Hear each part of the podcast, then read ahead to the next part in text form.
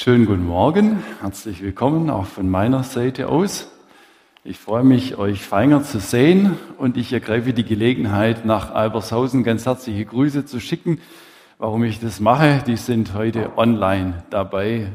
Der dritte Sonntag im Monat ist immer der Online-Sonntag und heute Morgen habe ich schon einen Aufsteller, einen Mutmacher bekommen von der Elke aus der Gemeinde äh, in Albershausen. Das hat mich gefreut und deshalb sei das hier am Rande erwähnt.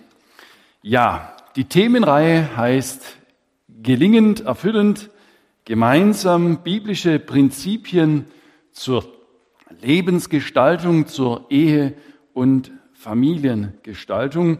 Da waren jetzt schon sechs Themen dran und heute sind wir beim Thema Lieben und Ehren. Ich knüpfe gerne an das gerade eben gesungene Lied oder die beiden Lieder vom Musikteam. Herzlichen Dank übrigens. Sehr schön, kann ich immer richtig genießen und entspannen. Aber der Text hat auch zu mir geredet und anknüpfend daran möchte ich aus dem, was wir in dem Themenheft an Text, Begleittext einleitend zum Thema haben, ähm, die ersten beiden Sätze lesen und unterstreichen. Jesus Christus kam aus Liebe zu uns in diese Welt und starb für uns. Dankbar dürfen wir diese Liebe persönlich annehmen. Drei Sätze sind es. Je tiefer wir in dieser Liebe ruhen, umso befähigter werden wir, beschenkende Liebe weiterzugeben. Je tiefer wir in dieser Liebe ruhen, umso befähigter werden wir, beschenkende Liebe weiterzugeben. Also wenn ihr alles vergesst heute, was ich predige, dann lest diesen Satz nochmal nach. Das ist es auf den Punkt gebracht, etwas ganz Wichtiges beschreibt das Fundament für alles, was Zusammenleben betrifft in Ehe und Familien und Gesellschaft.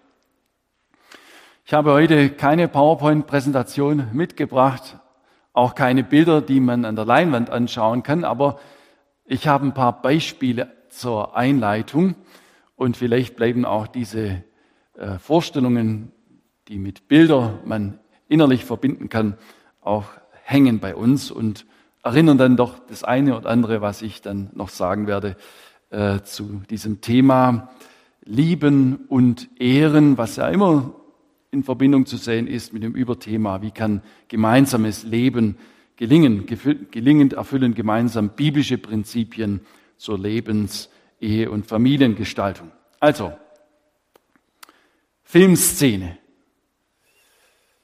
Eine Frau geht durch eine Stadt, es ist Abend, es nieselt so runter, es ist eigentlich Nacht schon, nur spärliche Beleuchtung und sie geht, ist ihr nicht so richtig wohl. Da vorne an der Hauswand sieht sie eine zwielichte Person, so scheint ihr an der Hauswand lehnen, den Hut tief ins Gesicht gezogen oder die Basecap. Ihr wird so ein bisschen mulmig, muss an der Person vorbei. Und wie sie auf der Höhe ist, äh, spricht der Mann sie auch ran. Na, junge Dame, wo wollen Sie denn hin heute Abend? Ja, jetzt warten Sie doch mal kurz. Nee, bitte lassen Sie mich. Ich will weiter. Und ähm, also er will sie aufhalten, die Situation spitzt sich zu, wird unangenehm, plötzlich eine andere Männerstimme. Haben Sie nicht gehört, was die Frau gesagt hat? Sie sollen sie in Ruhe lassen. Äh? Okay, wie es dann weitergeht, wie auch immer, Batman Story oder anders. Jedenfalls, der andere Mann rettet die Frau und die Situation ist gerettet. Die Frau oh, atmet auf, dankbar und jetzt die Frage, wie groß wird die Wahrscheinlichkeit wohl sein, wenn die Dame diesem Mann am nächsten Tag, der sie vielleicht auch noch nach Hause begleitet hat, damit sie ohne Angst da ankommt, äh, ihr begegnet und mit ihrem Gespräch beginnt. Nehmen wir an, die Dame ist noch solo. Äh, wie groß sind die Chancen, dass sie sich von ihm zu einer Tasse Tee oder Kaffee irgendwo in ein Kaffee einladen lässt und dass sich da eine tiefere Beziehung anbahnen könnte? Ich würde behaupten, relativ groß. Die Damen unter uns dürfen das äh, gerne für sich beantworten. So jedenfalls ist äh, meine Einschätzung. Ich will nur sagen, nach wie vor sehnt sich eine Frau nach Geborgenheit und Ritterlichkeit durch den Traummann. Ist das nicht aufschlussreich? Das ist eine Tatsache, die hat sich über die Jahrhunderte nicht verändert. Andere Szene. Ehemann und Ehefrau fahren nach Hause. Sie waren beim Elternabend und unterhalten sich noch äh, darüber, was es da für Themen gab. Und die Frau sagt zu ihrem Mann, hey, das fand ich echt gut, dass du heute Abend da mal, als dieses Thema da diskutiert wurde, äh, Position bezogen hast, auch unsere Sicht der Dinge dargestellt. Fand ich echt gut von dir. Wie fühlt sich das für einen Mann an? Ja, gut. Ähm, nach wie vor stärkt es einem Mann das Rückgrat, wenn er von seiner Frau geehrt und als jemand, der Verantwortung übernimmt, geschätzt wird. Gibt es Männer hier, die das bestreiten würden? Wohl nicht. Also Männer, die Verantwortung übernehmen, ohne sich dabei jetzt künstlich wichtig torisch hervorzutun oder den Macho zu spielen, die werden von Frauen nach wie vor in gewisser Weise als attraktiv empfunden. Du musst so gar nicht aussehen wie George Clooney. Es geht um Charakter und es geht darum, dass du eine Persönlichkeit bist. Und ähm, ich will, würde da gerne manchen jungen Männern vielleicht einen Tipp geben, Geheimtipp, wie kommst du zu deiner Traumfrau? Aber nur vordergründig jetzt mal so beschrieben. Das Wichtigste ist wieder das, was ich einleitend gelesen habe. Die Beziehung zum Schöpfer, die Beziehung zu Gott, die muss an erster Stelle in deinem Leben sein. Wenn du darin wirklich glücklich bist, wenn du Identität dadurch gefunden hast, dann wirst du attraktiv sein, aber dann auf eine Weise, wie du es nicht gespielt suchst, um Menschen und Frauen zu manipulieren, sondern weil Jesus diesen Stempel wirklich auf dein Leben als Original drückt. Noch ein weiteres, ein persönliches Beispiel geht ja um Beziehungen, heilvolle Beziehungen auch im Familienleben. Mir ist unvergesslich, unsere Tochter, die ist jetzt 19 äh, fast, die war vielleicht drei, vier Jahre alt, ich weiß nicht, vielleicht auch fünf Jahre, schon einige Zeit her. Ich war fast 20 Jahre Zimmerer von Beruf, also Handwerker. Im Handwerk geht es auch manchmal herzhaft zur Sache. Man ist direkt, wie man sich ausdrückt. Ähm, und da gab es eine Situation bei uns zu Hause, ich weiß nicht mehr, was es war. Irgendwie meine Frau war in einer Sache etwas zögerlich und oh, ich weiß auch nicht und so. Und ich äh, sagte so, jetzt mach halt und stell dir nicht so an, Mann. Und unsere Tochter saß mit am Tisch und hat es miterlebt, ihre Gesichtszüge entgleisten, ihr liefen die Tränen runter und sie sagte, Papa, du darfst mit der Mama nicht so reden. Ja, wir schmunzeln vielleicht darüber, aber mir, mich hat es richtig getroffen. Und eigentlich habe ich mich daran erinnert, es gibt keine größere Sehnsucht, würde ich sagen, im Leben eines Kindes in der Familie, als die Sehnsucht nach einer harmonischen Ehebeziehung seiner Eltern. So hat es jemand gesagt, man kann seinen Kindern nichts Wertvolleres schenken als eine funktionierende, harmonische Ehebeziehung. Wie kann das geschehen? Wie kann das gelebt werden? So eine Frage, die wir, über die wir heute Morgen auch nachdenken wollen. Dann noch ein letztes Beispiel aus dem Arbeitsleben, wie ich es immer wieder erlebt habe. Wie kann miteinander funktionieren? Betrieb, ein Vorarbeiter, begabt, handwerklich begabt, dem hast du einen Plan in, Hand, in die Hand gegeben, der hat nicht lange gebraucht, dann hat er das Gebäude und das Projekt, das zu verwirklichen war, hat er erfasst gehabt und hatte Ideen, wie man das jetzt machen könnte, wie man äh, die Produktion und, und die Umsetzung des Auftrags äh, gut anpacken könnte. Nun, der Chef, der war vielleicht nicht ganz so schnell und auch nicht so begabt in diesem Bereich, aber er hatte die Verantwortung. Und dann kam es immer wieder vor, Er hat das Projekt erklärt, wie man es jetzt machen müsste, was man tun muss und so weiter. Und dann wird natürlich gleich im ersten Moment ausgetauscht, ja, und wie hast du dir das gedacht und wie hast du dir das gedacht und wie lösen wir das? Und diese Frage ist vielleicht noch zu klären. Und dann kam es immer wieder vor, dass äh, der Vorarbeiter vom Ton her äh, nicht die richtige Tonlage getroffen habe, würde ich jetzt mal sagen. Das konnte sich dann so anhören, ja, und das, was soll denn das jetzt? Zum Chef, ja. Also, was hast du denn dabei gedacht? Wie soll denn das funktionieren? Das kann ja, pff, na gut, dann machen wir es halt so. So, stell dir mal vor, du bist der Chef, ja, und dein ähm, Arbeiter kommt auf dich zu, der ist begabt, der kann was, aber er kommt auf dich zu und sagt, Matthias, äh, was hast du denn da gemacht? Also das, das, das, das wird ja in 100 Jahren nichts. Ne? Ich, ich habe doch schon fünf oder zehnmal gesagt, ne, dass das so nichts wird, das kann nichts werden. Jetzt sagst du natürlich, Matthias, oh, vielen Dank, Danke für den Rat. Vielleicht können wir es so machen, wie du äh, es gedacht hast, oder? Nein? Auf eine geheimnisvolle Weise bist du innerlich blockiert. Du kannst diesem Vorschlag gar nicht folgen, jedenfalls nicht einfach. Und es beschreibt ein Problem, über das wir auch heute Morgen nachdenken wollen. So wichtig, wenn es um gelingendes Miteinander geht, lieben und ehren. Diese beiden Stichworte haben da sehr viel damit zu tun. In unserem ähm, Heft zur fortlaufenden Themenbetrachtung, da ist im Epheserbrief äh, Kapitel 5, Vers 21 bis 33 als Text angegeben. Ähm, eigentlich würde der Text bis Kapitel 6, Vers 9 noch gehen. Es wäre wesentlich länger, hat auch ein bisschen stark den Schwerpunkt auf Ehe.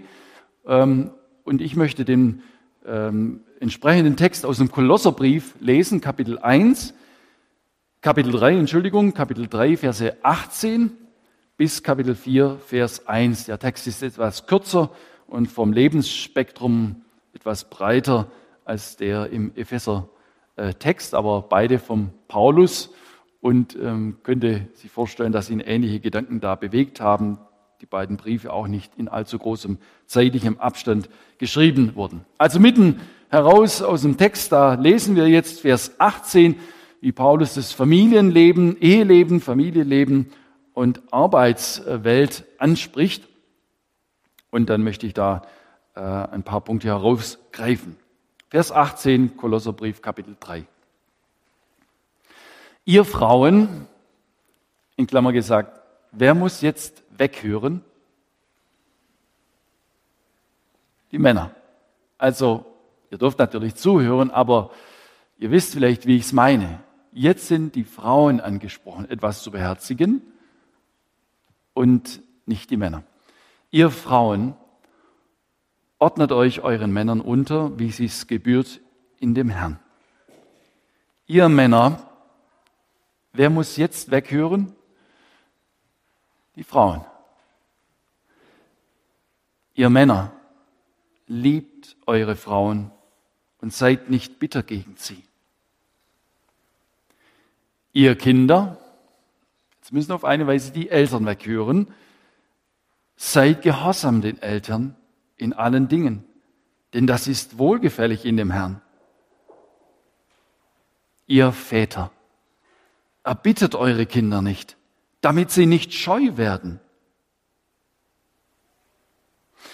Ihr Sklaven, seid gehorsam in allen Dingen euren irdischen Herren, nicht mit Dienst vor Augen, um den Menschen zu gefallen, sondern in Einfalt des Herzens und in der Furcht des Herrn. Alles, was ihr tut, das tut von Herzen, als dem Herrn und nicht den Menschen. Denn ihr wisst, dass ihr von dem Herrn als Lohn das Erbe empfangen werdet. Ihr dient dem Herrn Christus. Denn wer Unrecht tut, der wird empfangen, was er Unrecht getan hat. Das gilt kein Ansehen der Person. Ihr Herren, was recht und billig ist, das gewährt den Sklaven und bedenkt, dass auch ihr einen Herrn im Himmel habt. Soweit dieser Text. Ihr Frauen ordnet euch euren Männern unter, wie sie es gebührt in dem Herrn, so hier in Vers 18. Ich erinnere mich an ein Ehevorbereitungsgespräch und wir waren dabei, auch den Hochzeitsgottesdienstablauf zu besprechen. Ich hatte den Vorschlag, wie ich es von unserer eigenen Hochzeit äh, kannte, dass in einer bestimmten Passage im Programm dann verschiedene Bibeltexte, die zur Ehe und zum gemeinsamen Leben äh, passen, verlesen werden. Und hatte dann so eine Vorlage, glaube sogar von unserer Hochzeit damals Ihnen beispielhaft gegeben. Muss nicht in ganzer Länge sein, aber ich meine sogar in der Kirche ist das eine feste Tradition. Bei Hochzeitsgottesdiensten kommt diese Passage vor. Gut, da war auch dieser, dieser Text, äh, Vers 18 und 19 mit dabei. Ähm, dann bekam ich ein, eine E-Mail. Und äh, der Bräutigam fragte, es schon einige Zeit her, der Bräutigam fragte, ähm, ob denn es vielleicht noch eine andere Übersetzung gäbe, äh, die etwas zeitgemäßer wäre, so, also ob ich verstehen könne, was er meint. Ich dachte, ja, ich verstehe wahrscheinlich, was er, was er meint. Ähm, vielleicht würde das nicht so ganz passen, so dieser Wortlaut. Und dann habe ich also sämtliche Übersetzungen, was man so auch im Internet dann finden kann, wenn man sich nie, sie nicht in Buchform im Regal stehen hat, habe ich dann konsultiert und herauskopiert und in einer Liste zusammengeschrieben und überall stand dasselbe. Tja, das war, aber die Situation hat sich dann äh, lösen lassen. Nun, wir merken, wie die im Text beschriebenen Prinzipien heute vom Mainstream, von der allgemeinen Denkweise unserer Gesellschaft stark in Frage gestellt werden. Das ist unpopulär, was hier steht, Vers 18. Und es wird gleich so eine negative Schublade auch reingeschoben. Die Gründe liegen auch in der Geschichte. Also die Schwerpunkte bewegen sich da, würde ich sagen, wie im Pendelschlag auf Männerherrschaft ohne Liebe, Rücksicht und Romantik folgte dann die Frauenemanzipation als Gegenbewegung. Die Folge dessen heute wieder alles etwas verkürzt ausgedrückt, so in den wesentlichen Eckpunkten. Die Folge heute ist, Männer treten mehr und mehr verunsichert auf und nehmen die ihnen von Gott zugedachte Führungs- bzw. Rolle des Verantwortlichen nicht mehr ein. Damals, ein anderer Vergleich, jetzt ähm, Väter, Kinder, auf dominant und hart auftretende Väter, weitgehend ohne Diskussionsbereitschaft den Kindern gegenüber. Das hat oft auch mit dem Gepräge von der Kriegsgeneration her zu tun. Diskussionen, nee, Gehorsam ist gefragt. Ne? Diskutieren äh, brauchen wir hier nicht. Ähm, und Insofern auf dominant und hart auftretende Väter weitgehend ohne Diskussionsbereitschaft den Kindern gegenüber folgt heute eine Generation Väter beziehungsweise Eltern, die den Erziehungsauftrag teilweise nicht oder nicht richtig umsetzen. Richtig wäre Liebe, die sich aber auch in Konsequenz äußert. Die Folge davon, wieder in diesem Pendelschlag, Kinder lernen nicht mehr zu gehorchen und sich Autoritäten unterzuordnen und diese zu ehren, zu respektieren. Man hört von Schulklassen, wo die Lehrer Angst haben, dort hinzugehen, weil sie unkontrollierbar sind. Sie sehen gar keine Möglichkeit mehr, irgendwie da äh, Struktur und Ordnung reinzubekommen. Fiel mir eine Geschichte ein, zu lesen in äh, dem Andachtsbuch von Axel Kühner, Überlebensgeschichten für jeden Tag. So der Spur nach erzähle ich es. In einem Kaufhaus oder Tante Emma Laden, wie auch immer es gewesen sein mag, eine Schlange an der Kasse und steht eine Oma und dahinter ein, ein Junge, vielleicht mit vier, fünf Jahren und seine Mutter. Und der Junge, dem wird es langweilig und der pendelt so mit dem Bein und haut immer der Oma so gegen das Schienbein, ne? Von hinten. Macht der Spaß, die Wade federt, so. Und die Oma dreht sich um und sagt, hören Sie mal, können Sie denn Ihrem Sohn sagen, dass er da bitte aufhört damit? Und die Mutter sagte, unser Kind wird antiautoritär erzogen. Das muss selbst feststellen, ähm, was richtig und falsch ist. Hinter diesen, dieser jungen Mutter war ein Mann, der hatte sich ein Glas Honig gekauft, schraubt es auf, leert es der Frau über den Kopf, sagt, ich bin auch antiautoritär erzogen. So, das ist dann die Folge von diesem Pendelschlag. Nun, ich will festhalten, die Schöpfungsordnung und biblisch-hierarchische Prinzipien sind unveränderliche Garanten für gelingendes soziales Miteinander. Dabei ist zu beachten, wenn wir auch den, den Text denken, den wir gelesen haben im Kolosserbrief, dass jede Personengruppe, die da angesprochen ist, für ihre eigene Verantwortung schauen muss.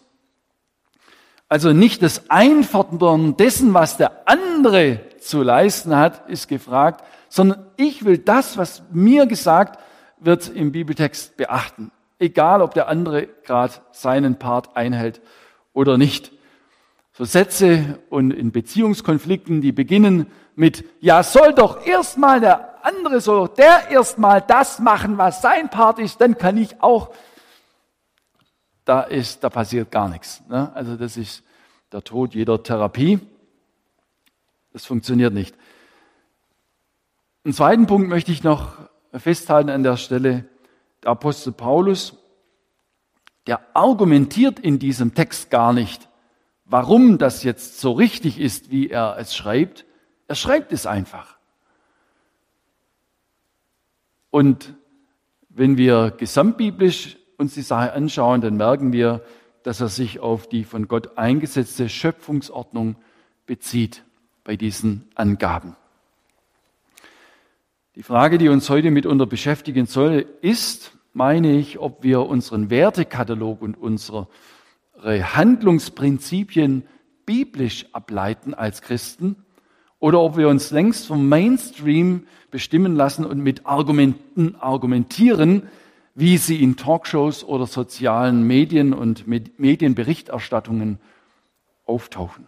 Die Frage können wir uns stellen. Was prägt mich meinem Denken, Bewerten und wie es richtig und falsch ist?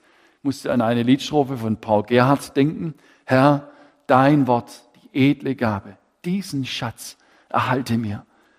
Und dann heißt es an einer Stelle, wenn dein Wort nicht mehr soll gelten, Worauf soll der Glaube ruhen? Ich will sagen, worauf soll das Leben ruhen? Mir ist nicht um tausend Welten, aber um dein Wort zu tun. Lesen wir die Bibel und lassen wir uns noch von Gottes Wort ansprechen und korrigieren? Oder wovon werden wir in unserem Denken geprägt? In unserer Gemeinde in Albershausen leite ich so eine kleine Glaubensgrundkursgruppe sind in der Bergpredigt unterwegs und immer wieder stand mir der Gedanke vor Augen, den ich ausgesprochen habe. Ich sagte, Mensch, wenn das jetzt hier nicht stehen würde, was Jesus sagt, und das sind steile Sätze, ist ein hoher Maßstab, wie wir uns verhalten können, auch im Zwischenmenschlichen. Wenn das jetzt hier nicht stehen würde, woran würden wir uns orientieren? Auch unserem Bauchgefühl? nach Auge um Auge, Zahn um Zahn, was uns naturell, natürlicherweise ganz nahe liegt. So gut, wenn wir auf Gottes Wort achten. Lieben und Ehren sind zwei Schwerpunkte, die für die verschiedenen sozialen Konstellationen von wichtiger Bedeutung sind. In denen im Text von Paulus erwähnten Beispielen sind sie jeweils zu erkennen. Und sie sind als Schwerpunkt und nicht in Einseitigkeit äh, zu verstehen. Also wenn da steht, dass die Frau äh, den Mann ehren soll, heißt es nicht im Umkehrschluss, dass der Mann das mit der Frau nicht tun soll.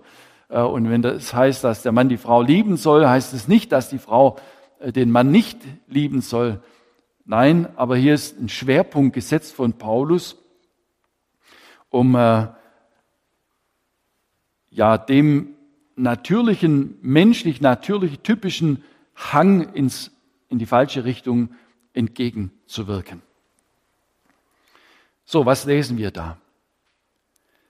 Ehefrauen sollen ihre Männer ehren, sie respektieren und unterstützen und es ihnen damit leichter machen, ihre Verantwortungsrolle einzunehmen. Eine Frau, eine Ehefrau hat das Potenzial, ihrem Mann bildlich gesprochen, das Rückgrat zu brechen oder ihn zu stärken. Es gibt hundertprozentig sehr viele Ehefrauen, die sind intelligenter, haben eine schnellere, bessere Auffassungsgabe als ihr Mann und sind begabter als ihre Männer. Und wenn die es sich zum Motto machen und den Mann das ständig spüren lassen, du Niete, du hast ja eh keine Ahnung, sei doch still, der Mann setzt gerade an, will was sagen und sagt, ach, hör doch du auf. Womöglich, wenn die Kinder noch äh, dabei sind, dann wird aus diesem Mann nie der Traummann, den sie sich eigentlich gewünscht hätte, ja? Das ist ja eigentlich ihr Impuls. Ah, Mensch, mein Mann, der macht überhaupt, der hat überhaupt kein Format, mit dem kann man sich ja öffentlich nicht sehen lassen, der ist ja, der ist ja peinlich. Und äh, wenn das dann dahin führt, in irgendwelchen ähm, Begegnungen, dass die Frau dann äh, dem Pastor oder sonst jemand so, ja, das dürfen Sie jetzt nicht so ernst nehmen, ne? mein Mann ist ein bisschen komisch an der Stelle. Da meint sie es vielleicht gut, aber sie macht alles kaputt. Sie macht es schlimmer, als es ist. In jedem Fall. Und insofern ist es schon wichtig, darauf zu achten, warum ist das so? Warum sind wir Männer so? Ich weiß es auch nicht. Gott hat uns so konstruiert und konfiguriert. Es ist gut, wenn einer seinen Part wahrnimmt, nur seine Verantwortung. Und sagt, wenn der andere noch gar nicht darauf reagiert, wenn der seinen Part scheinbar überhaupt nicht lebt, ich will meinen Part wahrnehme, ich will meine Aufgabe, meine Verantwortung leben, dann wird die Situation am Ende immer besser sein, wenn er es nur einfordert oder gerade andersrum, wie eben geschildert, handelt. Ehemänner, sie sollen ihre Frauen lieben, was sich auch verbal und praktisch äußern kann und darf. Ich weiß nicht, wo ich diese Geschichte her habe und wo sich und ob es sich genauso zugetragen hat, aber ich hörte die Geschichte mal, da hat so eine schwäbische Frau ihrem Mann gesagt, ach weißt, du könntest auch mal wieder sagen, dass du mir lieb hast. Und er, heiß komm, heiß hoch. Wo wir geheiratet haben, habe ich das gesagt. Und wenn sich was ändert, dann sage wieder. Dann sage wieder was, ja. Genügt es einer Frau? Wohl nicht. Eine Frau kann es eigentlich nicht oft genug hören. Es ist ihre Sehnsucht. Es ist ihr Bedürfnis. Es auch nicht nur in Worten, freilich im Alltag, in der Tat. Ehemänner sollen ihre Frauen lieben.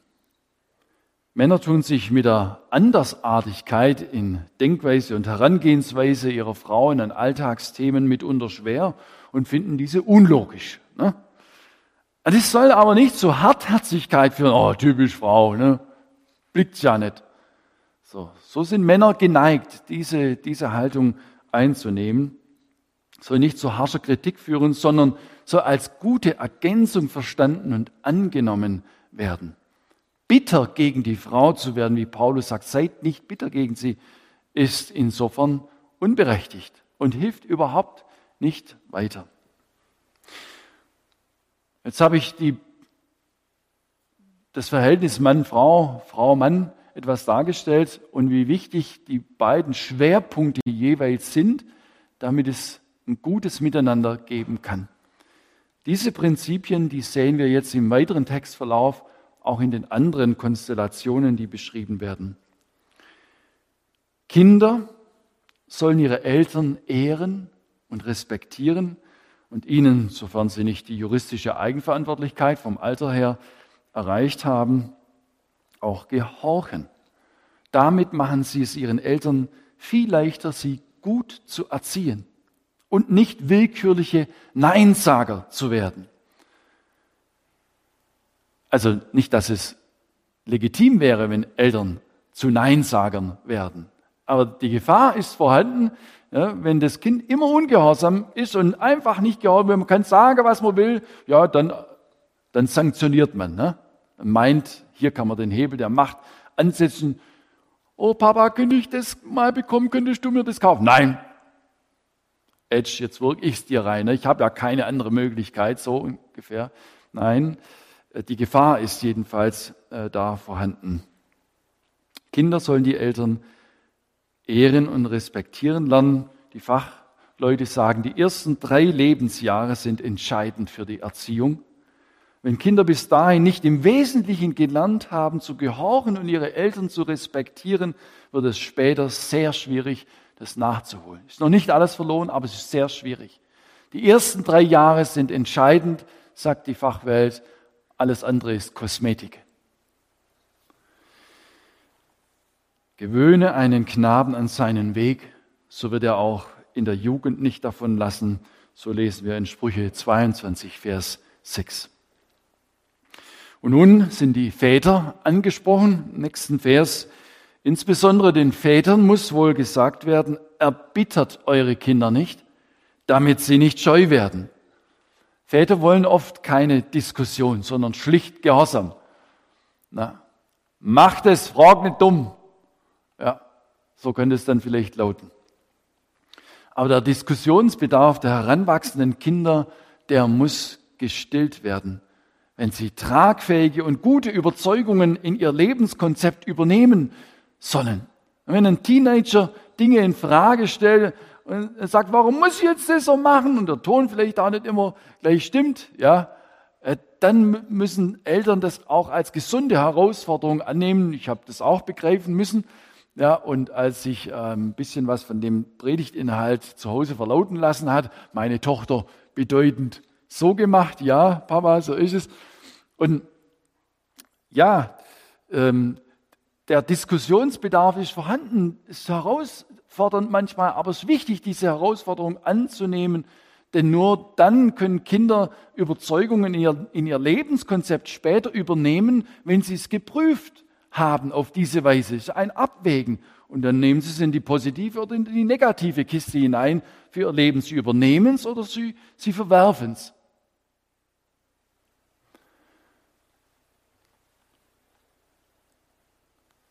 Kinder benötigen bedingungslose Liebe von ihren Eltern. Die liebevolle Zuwendung der Eltern den Kindern gegenüber, die darf an keine Bedingung geknüpft werden. Liebesentzug oder Gespräche bzw. Kontaktverweigerung in spannungsgeladenen Situationen, das ist Kindesmisshandlung. Den bockigen Dreijährigen klar in die Schranken zu weisen, jedoch nicht. Es darf auch nie eine Distanz aufgebaut werden, so jetzt bin ich sauer. Ja, ist auch nicht richtig, wenn Eltern ihre Kinder sanktionieren aus Frust oder aus Wut, sondern aus Liebe müssen Grenzen gesetzt werden und Konsequenz auch eingefordert.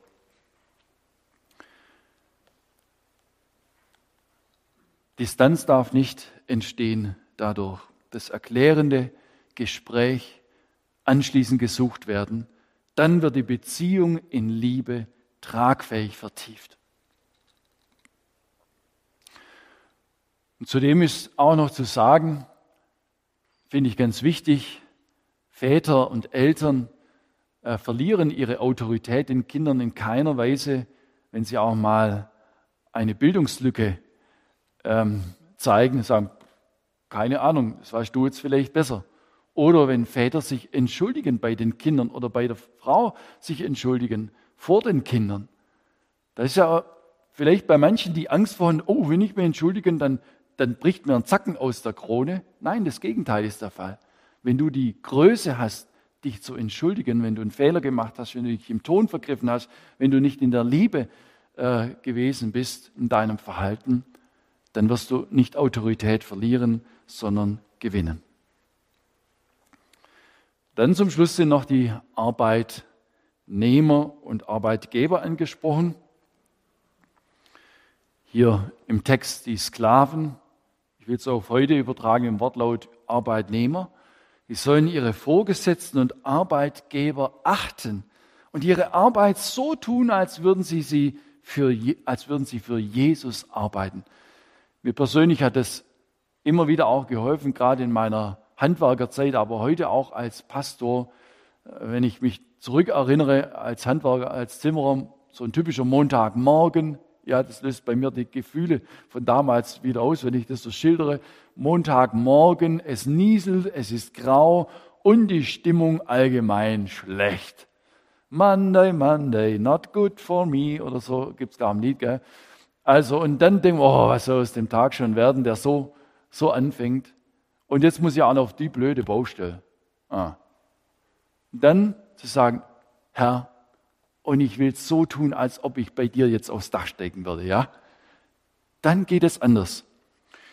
Also Arbeitnehmer sollen ihre Vorgesetzten und Arbeitgeber achten und ihre Arbeit so tun, als würden sie für Jesus arbeiten. Diese, diese Herzenshaltung, die bewahrt mitunter davor, sich beim Chef oder Vorgesetzten einschleimen zu wollen. Und die gesamte Motivation bei der Arbeit im Betrieb und die Respektierung der Vorgesetzten die wird diesen, den Vorgesetzten helfen, ihre Verantwortung gut wahrnehmen zu können.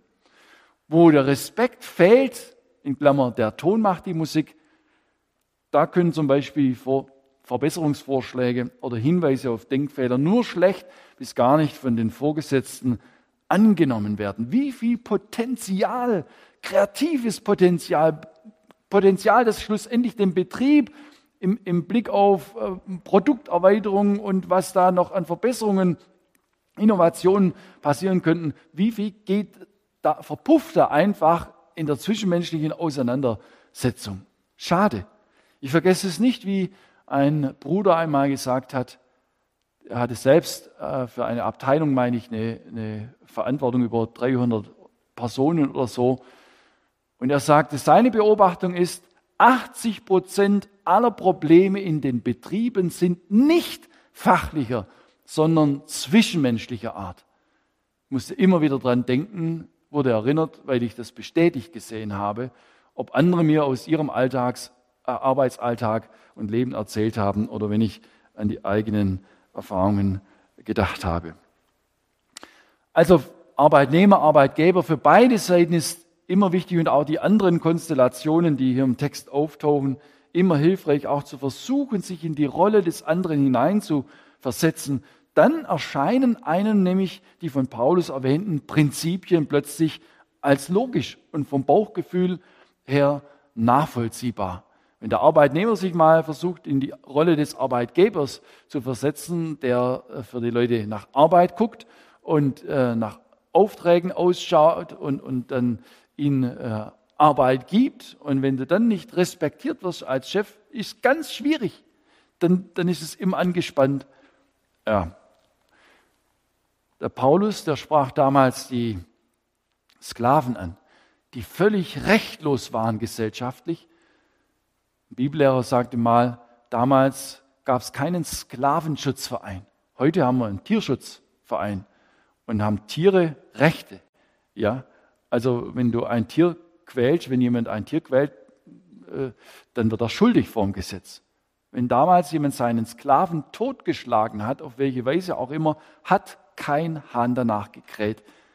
Gab keine äh, Möglichkeit mit der Justiz da etwas dagegen zu machen. Müssen wir uns mal vorstellen. Paulus spricht die Sklaven an damals, die erkannt hatten, Mensch, ich bin ja kein Nichts, ich bin ja, wenn ich zum Glauben gekommen bin, an den Herrn Jesus Christus bin ich Gottes Kind geworden. Ich bin Königskind. Ich bin ja wertvoll. Aber er schreibt ihnen trotzdem, sie sollen ihre Arbeit von Herzen tun. Nicht mit Dienst vor Augen, so um den Herrn zu beeindrucken. Ich bin der bessere Sklave als der andere, hast du schon gemerkt? Nein. Und dann wird das Verhältnis ein maximal Gutes sein von der Seite aus des Sklaven oder des Arbeitnehmers. Dass sich Arbeitnehmer in Gewerkschaften zusammengeschlossen haben, um gegen Ausbeutung vorgehen zu können, ist der Tatsache der Hartherzigkeit mancher Unternehmer entsprungen. Das ist auch wieder dieser Pendelschlag, den ich vorher erwähnt habe, der kann aber auch in die andere Richtung gehen. Gell? Corona hin oder Corona her. Wir streiken und wir wollen Lohnerhöhung, ob der Betrieb einen Bach runtergeht oder nicht, ist völlig egal. Ähm, wir haben unsere Rechte. Paulus ermahnt aber auch deshalb die Arbeitgeber, sich daran zu erinnern, dass sie in dieser Welt nicht das letzte Sagen haben. Das kann sich ja bei einem Chef so entwickeln. Ne? Ich bin doch erfolgreich, ich weiß, wo es lang geht, ich sag, was gemacht wird, ich bin der Chef, ich bin der King, mir hat niemand was zu sagen. Das verändert einen auch selbst. Und Paulus erinnert, vergiss es nicht, dass du dich mit deinem Handeln Gott verantworten musst. Mit all dem, was du da tust, dass ihr einen Herrn im Himmel habt. Ich möchte drei Fakten kurz nennen und dann zum Schluss noch ein paar, eine Zusammenfassung des Gesagten bringen. Drei Fakten. Erstens, nur unterm Kreuz von Jesus finden Herzen zusammen. Aus der Vergebung zu leben, das befreit von Schuld und gegenseitiger Belastung. Wir alle werden immer wieder den von Paulus im Bibeltext erwähnten Anweisungen nicht gerecht. Schuldbekenntnis und Vergebung ist die Lösung dabei, ist immer die Basis, immer. Darauf kann man aufbauen. Zweitens, nur im Blick auf das wirksame Leben Christi in uns können verfahrene Situationen geheilt, können Beziehungen heilvoll gelebt werden und bestehen. Nur so. Sicher wird manche Frau sagen, ja, ich würde mich meinem Mann gern unterordnen, ich würde ihn gern ehren, aber wäre das nicht so ein Blödmann, na, dann wäre das auch viel leichter. Ich weiß schon, dass es richtig wäre, aber ich möchte doch gerade so dumm. Umgekehrt, ich kann das als Mann nur so sagen, ging es mir auch schon so, dass ich sagen konnte, ich weiß ganz genau, ich müsste mich eigentlich entschuldigen bei meiner Frau, aber es wäre mir gerade blöd dann steht man sich selbst im Weg. Ich glaube, die meisten Kinder haben das begriffen. Gehorcht euren Eltern jedenfalls, wenn sie in christlichem Kontext aufgewachsen sind. Das wäre eine Tugend. Das wäre richtig, ja, den Eltern zu gehorchen. Aber ich will nicht. Ich weiß nicht, wie ich es machen soll. Deshalb, nur Jesus kann das in unserem Leben wirklich bewirken. Wenn ich meine Knie vor ihm beuge, dann kann ich zu meiner Frau gehen und mich von Herzen entschuldigen. Wenn ich immer der King bin, ich immer alles kann, ich immer alles recht mache scheinbar, ist ganz schwierig. Hat sehr viel auch mit dem ersten Thema in unserer Betrachtungsreihe zu tun. Gesunde Identität, dass du von deinem Wert weißt und dass der von der Liebe Gottes her garantiert ist und dass dir eben kein Zacken aus der Krone bricht. Das wird im Gebet ganz praktisch bewusst, sodass man plötzlich frei ist, das Richtige zu tun. Das kann nur Jesus. Also nur im Blick auf das wirksame Leben Christi in uns können diese schwierigen Situationen geheilt, können Beziehungen heilvoll gelebt werden und bestehen. Drittens, die Erfahrung der Liebe Christi im eigenen Leben kann durch keine Methode, so im Sinne von Handbuch für die Ehe, ne, mach's einfach so, kann nicht dadurch ersetzt werden, sondern die Erfahrung der Liebe Jesu Christi, die macht allenfalls erkannt wichtige Methoden, wie ich es eben gerade genannt habe. Wenn du was verbrockt hast, dann geh hin zu deiner Frau und entschuldige dich, jetzt mal in Kurzform ausgedrückt. Das macht erst von der Erfahrung der Liebe Gottes her verständlich, wie sowas umgesetzt werden kann. Wichtige Handlungsprinzipien, damit Beziehungen gelingen können. Fazit, ein paar Punkte. Lieben und Ehren sind von den abzuleitenden Prinzipien her in den unterschiedlichen sozialen Beziehungsgeflechten, wie sie hier im Text auftauchen, eine Notwendigkeit, wenn miteinander gelingen soll. Beide Aspekte von Lieben und Ehren sind auf der jeweiligen Seite zu beachten. Paulus setzt hier im Text jedoch einen gewissen Schwerpunkt wenn er die jeweilige Personengruppe im Speziellen anspricht und dem typisch um dem typisch menschlichen Irrweg entgegenzuwirken. Dabei ist zu beachten, dass wir dazu neigen, vom anderen das einzufordern, was dessen Part ist. Und die Erfüllung zur Bedingung dafür zu machen, dann erst die eigene Verantwortung zu leben. So kann es aber nicht funktionieren. Gefragt ist, dass ich ganz abgesehen vom Verhalten meines Partners oder Arbeitgebers, Arbeitnehmers meinen Part treu ausfülle. Nur dann kann es wirkliche Veränderung geben und wird es dem Gegenüber leichter gemacht, seine Verantwortung zu leben. Also wenn heute jemand vom Gottesdienst nach Hause geht oder zu Hause am, auf dem Sofa jetzt im Online-Gottesdienst gesagt wird, hast nicht gehört, du sollst mich mehr lieben. Ja? Oder der Mann sagt, hast nicht gehört, du sollst dich mir unterordnen. Dann habt ihr beide es total falsch verstanden. Habt ihr an der falschen Stelle zugehört. So wird es nicht funktionieren. Wir haben weiterhin gesehen, der Mainstream, das allgemeine Denken unserer Gesellschaft, wie es aktuell so läuft, das stellt diese biblischen Prinzipien stark in Frage und stellt dadurch vieles in unserer Gesellschaft auf den Kopf. Ich habe das Arbeitsleben erwähnt als Beispiel, Schule und stellt dadurch vieles in unserer Gesellschaft auf Kopf. Als Christen müssen wir uns die Frage stellen, ob wir unsere Denkweise und Wertmaßstäbe biblisch ableiten oder uns vom gängigen Denken und Argumentieren einer gottlosen Gesellschaft prägen lassen. Dann noch ein Punkt. Die erwähnten Prinzipien, die finden sich auch in den apostolischen Anweisungen im Blick auf ein gelingendes und gesundes Gemeindeleben.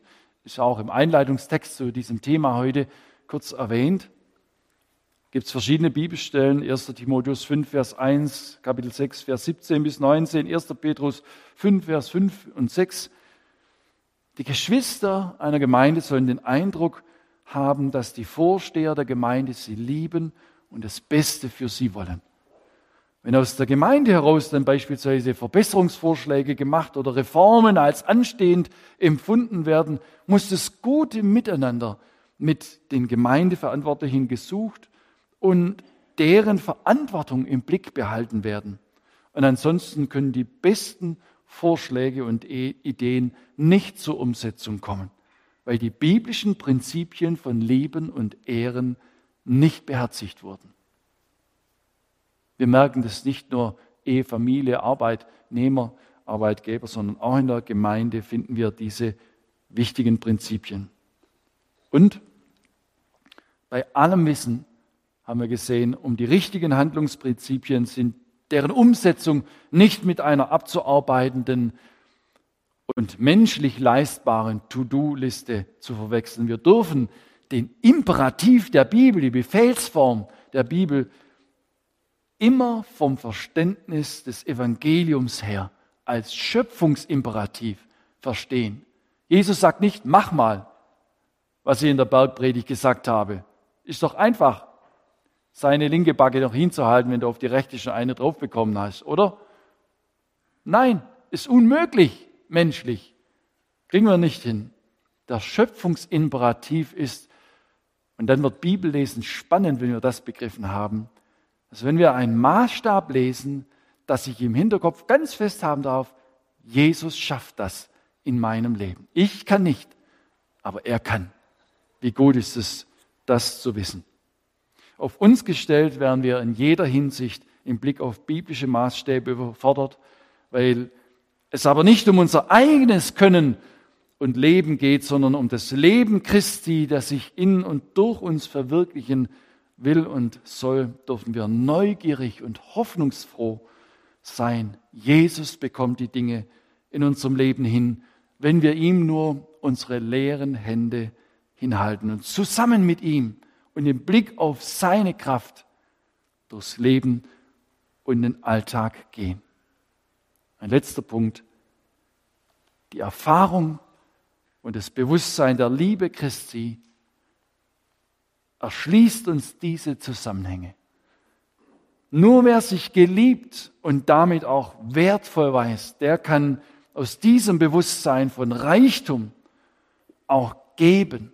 Er kann vergeben und richtig leben in einer dienenden Herzenshaltung. Amen. Wir wollen noch beten Lieber Herr Jesus Christus, wir wollen dir herzlich Danke sagen, dass wir, die wir zu dir gehören, nicht einfach auf die Spur gesetzt wurden und du zu uns sagst, jetzt mach mal. Wir merken das in so vielen Stellen in unserem Leben, im Alltag, den kleinen und großen Bezügen. Wir können das nicht. Wir sind nicht fähig zum Frieden. Wir sind nicht fähig, den Weg der Demut zu gehen, wenn es um unsere eigene Natur geht, was wir als Menschen können. Aber du bist bereit, all das in unserem Leben zu wirken. Du bist da durch deinen Heiligen Geist. Ich danke dir dafür. Christus in uns. Du bist die einzige Möglichkeit, dass unser Leben etwas von dir zum Ausdruck bringt. Ich danke dir dafür. Danke, dass du auch da, wo wir schuldig geworden sind, uns nicht die Tür vor der Nase zuschlägst, sondern deine Tür immer offen ist. Dass wir mit leeren Händen kommen dürfen, Vergebung empfangen, wenn wir unsere Schuld beim Namen nennen, vor dir, dann fähig werden auch beim Menschen, um Vergebung zu bitten, die wir verletzt haben. Ich danke dir, dass du gemeinsames Leben möglich machst. Es möglich machst, dass wir einander lieben, einander ehren, in der richtigen Weise miteinander umgehen. Jetzt segne du dein Wort an unseren Herzen. Auch gerade den Text, den wir heute betrachtet haben, lass diese Worte nachklingen, dass sie nicht im, Sande verlaufen, sondern wirke durch deinen Heiligen Geist, dass wir nochmal drüber nachdenken, vor dir still werden und neugierig sind, wie du das umsetzt und umsetzen willst in unserem Leben, weil du es kannst. Wir preisen dich, wir beten dich an, wir lieben dich. Amen.